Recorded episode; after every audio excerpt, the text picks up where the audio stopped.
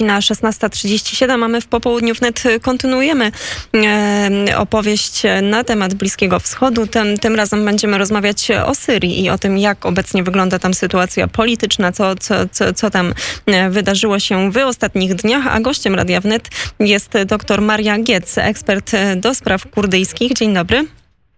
Dzień dobry, witam serdecznie. No właśnie, opowiedzmy może, bo, bo, bo już od jakiegoś czasu na antenie nie komentujemy tego, co wewnętrznie dzieje się w Syrii, jak wygląda ta sytuacja w dzielnicy Idlib. E, no, w Syrii, ja bym powiedziała, że w Syrii właściwie, yy, znaczy dzieje się i dużo, i właściwie nic. To znaczy, nie można powiedzieć całkowicie nic, dlatego że przecież w poprzednią niedzielę były wybory, które zostały ogłoszone, już nie pamiętam, we wtorek, czyli chyba koło 22 wedle tych kalendarzy, tak sobie tutaj sprawdzam. tak, wtorek był 21 czy 22, wszystko jedno. W każdym razie w ubiegły wtorek zostały ogłoszone E, wyniki wyborów parlamentarnych na terenie Syrii. E, w Syrii e, cały czas toczą się czy toczą się walki? Toczą się, bym powiedziała, spory i takie incydentalne mm, ataki czy akty terroru. I to, co się dzieje powiedzmy w Idlib. Tutaj no, ONZ się wypowiada, że oczywiście należałoby bronić Idlib i tak dalej. Ale Przecież Idlib to jest rejon, który zajęła Turcja, a właściwie nie tyle Turcja, co dżihadyści, czyli resztki z państwa islamskiego, yy, popieranie, popierane, finansowane przez Turcję, zajmują ten rejon. Więc to znaczy, że ONZ w tej chwili tak naprawdę broni terrorystów. Bo y, oczywiście tu można się zastanawiać, kto jest terrorystą. Czy Bashar al-Assad jest terrorystą? No też jest, niestety.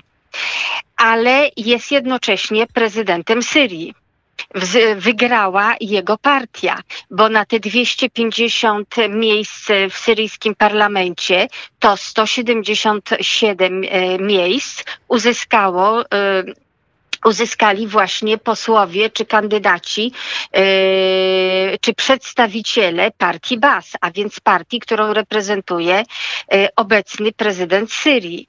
W związku z tym e, jest to, hmm, tu byśmy powiedzieli, no, wola narodu. E, czy rzeczywiście narodu?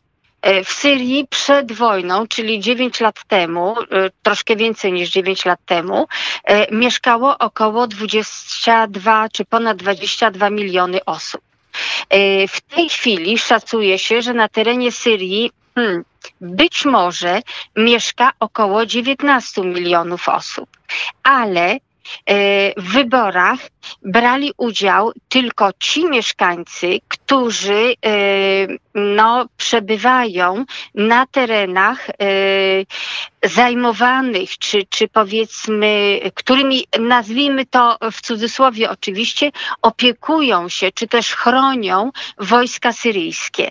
A więc nikt nie brał udziału z prowincji Idlib, ale również z prowincji Rożawa, czyli z tej całej e, części e, kurdyjskiej, która nie została zajęta, to znaczy częściowo została zajęta przez Turcję, częściowo nie została, bo część Rożawy jest e, w tej chwili wolna od wojsk tureckich, a część Rożawy jest zajęta przez wojska i znów tureckie, E, no znów okazuje się, że nie do końca, ponieważ na tych terenach, które niby kontrolują Turcy, w rzeczywistości te tereny kontrolują e, no, różnego rodzaju grupy wspierane przez Turcję, z którymi do tej pory Kurdowie, Amerykanie, Europejczycy, cały świat walczył, bo to byli właśnie e, ludzie związani z państwem islamskim.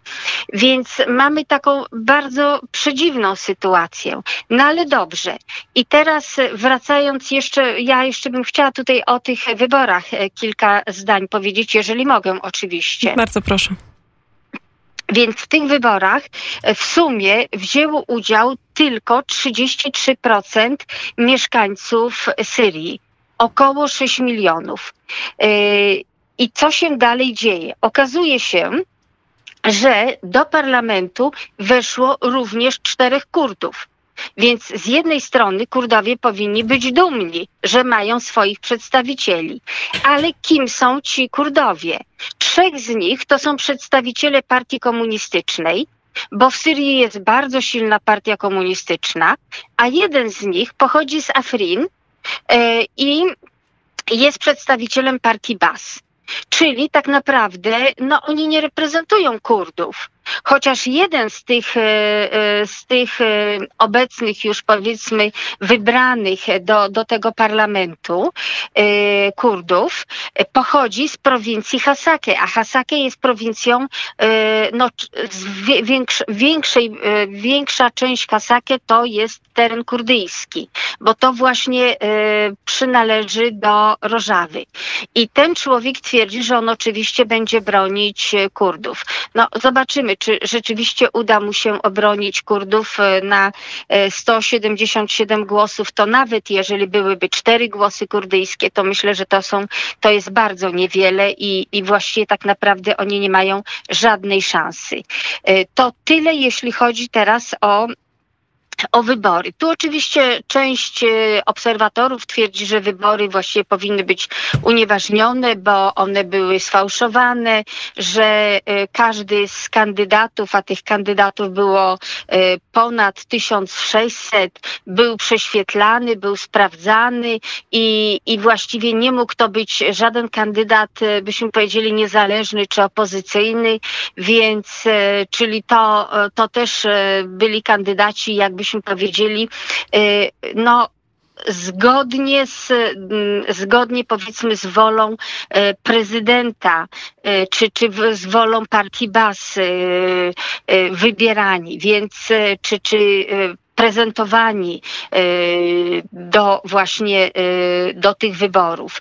Natomiast wracając teraz do tej prowincji Idlib, w tej prowincji oczywiście dzieją się różne e, rzeczy, dlatego że ta prowincja jest zajęta przez, częściowo przez Turcję, a w większości przez, e, no te bym powiedziała, już resztki czy niedobitki członków państwa islamskiego. I, I oni będą tam walczyć o swoje prawa, dlatego że no gdzieś, gdzieś coś muszą ze sobą zrobić. Oni po prostu to dla nich to jest ostatnia, bym powiedziała, deska ratunku. I Turcja ich chroni, chce, żeby oni tam y, byli. Y, natomiast rząd y, Basara al-Assada no chciałby ich wyrzucić i tutaj mamy konflikt, no bo e, Asad nie jest popierany przez państwa zachodnie, jest popierany przez Rosję. E, tu jest bardzo, e, bardzo silna, bym powiedziała, bardzo silny ten wpływ rosyjski.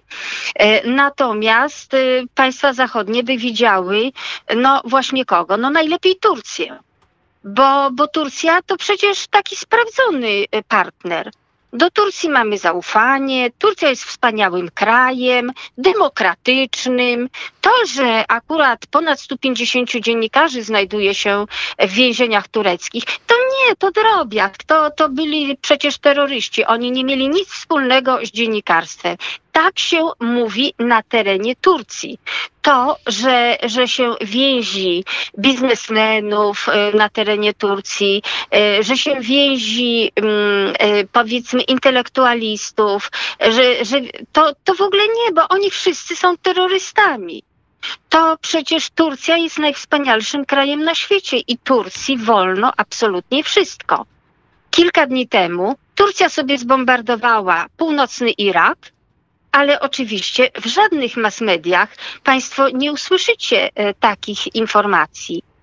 To, że Turcja w tej chwili, no to już o tym wiemy, że Turcja e, próbuje e, przejąć północne partie Libii i, i, i wisi konflikt y, z Egiptem, bo, bo parlament egipski y, no, zdecydował się na, czy, czy wydał zezwolenie, aby wojska egipskie mogły rozpocząć powiedzmy no pomoc dla państwa libijskiego i, i w walce właśnie z żołnierzami tureckimi, to, no to o takich rzeczach, no może to już o tym się troszkę mówi, dlatego że Libia, ropa naftowa, kiedyś mieliśmy problem Lib właśnie z Libią, więc e, oczywiście państwa unijne natychmiast e,